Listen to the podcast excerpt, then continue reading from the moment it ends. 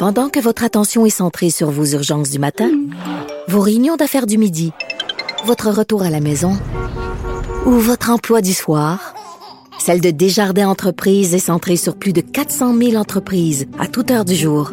Grâce à notre connaissance des secteurs d'activité et à notre accompagnement spécialisé, nous aidons les entrepreneurs à relever chaque défi pour qu'ils puissent rester centrés sur ce qui compte, le développement de leur entreprise.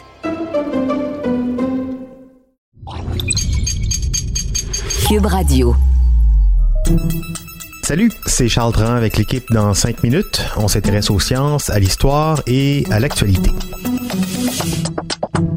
Aujourd'hui, 8 mars, on parle d'une grande dame qui a fait l'histoire. On fait souvent allusion aux avancées de certaines pionnières qui ont eu l'audace et le courage de militer pour défendre leurs droits. On parle de Thérèse Casgrain au Québec, de Rosa Parks aux États-Unis, de Simone de Beauvoir en France. Mais connaissez-vous l'allemande Clara Zetkin? En cette journée internationale des droits des femmes, voici le portrait de cette féministe socialiste qui a implanté cette journée du 8 mars, aujourd'hui mondialement célébrée, le portrait de Clara Zetkin préparé par Clémentine Labrec. Clara Eisner, devenue Zetkin, est née le 5 juillet 1857 en Allemagne, dans le village ouvrier de Widrow. C'est là où elle passe son enfance et que très tôt, elle va ressentir un certain inconfort devant les inégalités qui divisent les classes sociales, surtout parce que Clara fait partie d'une famille assez bourgeoise comparativement au reste des familles de son village, ce qui fait en sorte qu'elle va être vraiment une des très rares jeunes filles de son âge à pouvoir poursuivre une certaine éducation de haut niveau. Encouragée par son père, euh, Gottfried Eisner, qui lui-même est enseignant, Clara va entreprendre donc des études à l'école d'institutrice de Leipzig, qui accueille surtout donc des jeunes femmes issues de la bourgeoisie. Clara va y apprendre les langues étrangères et pendant ces années, elle va faire la connaissance d'Ossip Zetkin, un jeune militant d'origine ukrainienne exilé en Allemagne pour ses idées de gauche.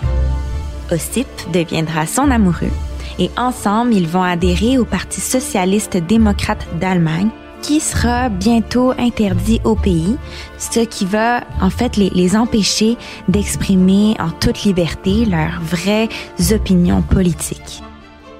Clara va obtenir son diplôme et alors qu'elle est dans la début vingtaine, va quitter sa famille et son pays pour aller rejoindre son amoureux qui est déporté à Paris.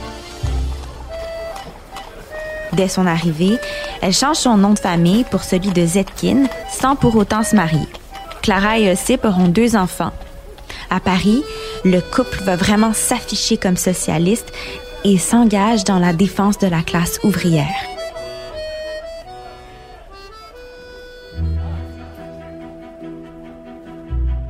En 1892, à la suite du décès d'Ossip, Clara revient en Allemagne après toutes ces années passées à Paris et fonde le journal féministe L'égalité qui s'adresse aux femmes ouvrières.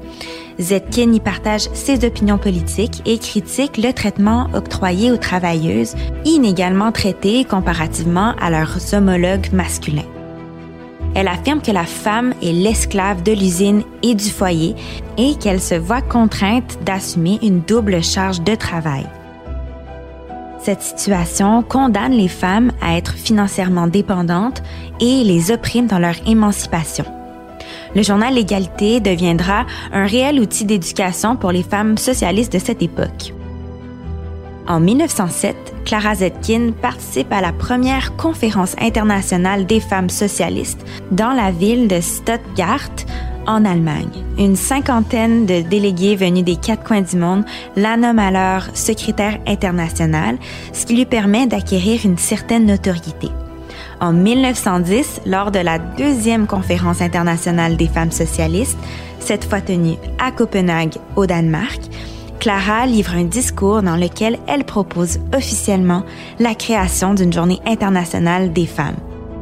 Tout comme le Parti socialiste d'Amérique ayant inauguré des mois plus tôt la première Women's Day aux États-Unis, Zetkin réclame que désormais les femmes socialistes de toute nationalité organisent dans leurs pays respectifs une journée annuelle visant principalement à revendiquer le droit de vote des femmes et l'égalité des sexes.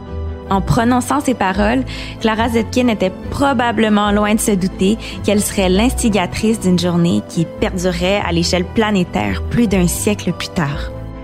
L'idée de Zetkin est approuvée par le Congrès et un an plus tard, soit en 1911, la toute première journée internationale de la femme est célébrée en Allemagne, en Autriche et en Suisse notamment. Plus d'un million de femmes et d'hommes se mobilisent alors pour dénoncer les discriminations basées sur le sexe. Il faudra attendre jusqu'en 1977 pour que l'Organisation des Nations Unies adopte une résolution qui officialise le 8 mars comme étant la Journée internationale des droits des femmes. En 1915, Clara, qui se positionne en défaveur de la guerre qui a éclaté depuis quelques mois, est emprisonnée en raison de ses convictions pacifistes. Une fois libérée, elle joue un rôle clé dans la création du Parti communiste d'Allemagne. Grâce à la Révolution allemande et à l'obtention du droit de vote des femmes en 1918, Clara Zetkin est élue comme députée de son parti deux ans plus tard. Elle y siégera jusqu'en 1933. Critiquant haut et fort la montée du nazisme, Clara est contrainte de fuir son pays et se réfugie en Russie. C'est à Moscou qu'elle s'éteint à l'âge de 75 ans. Ouais, alors en ce 8 mars 2022, on peut avoir une pensée pour celles à qui l'on doit cette journée ô combien importante. Honneur à ces femmes qui se sont battues et celles qui dénoncent encore inlassablement les inégalités sociales. Le travail est malheureusement loin d'être terminé. Merci Clémentine Labrec. Bonne journée internationale des femmes. C'était en cinq minutes.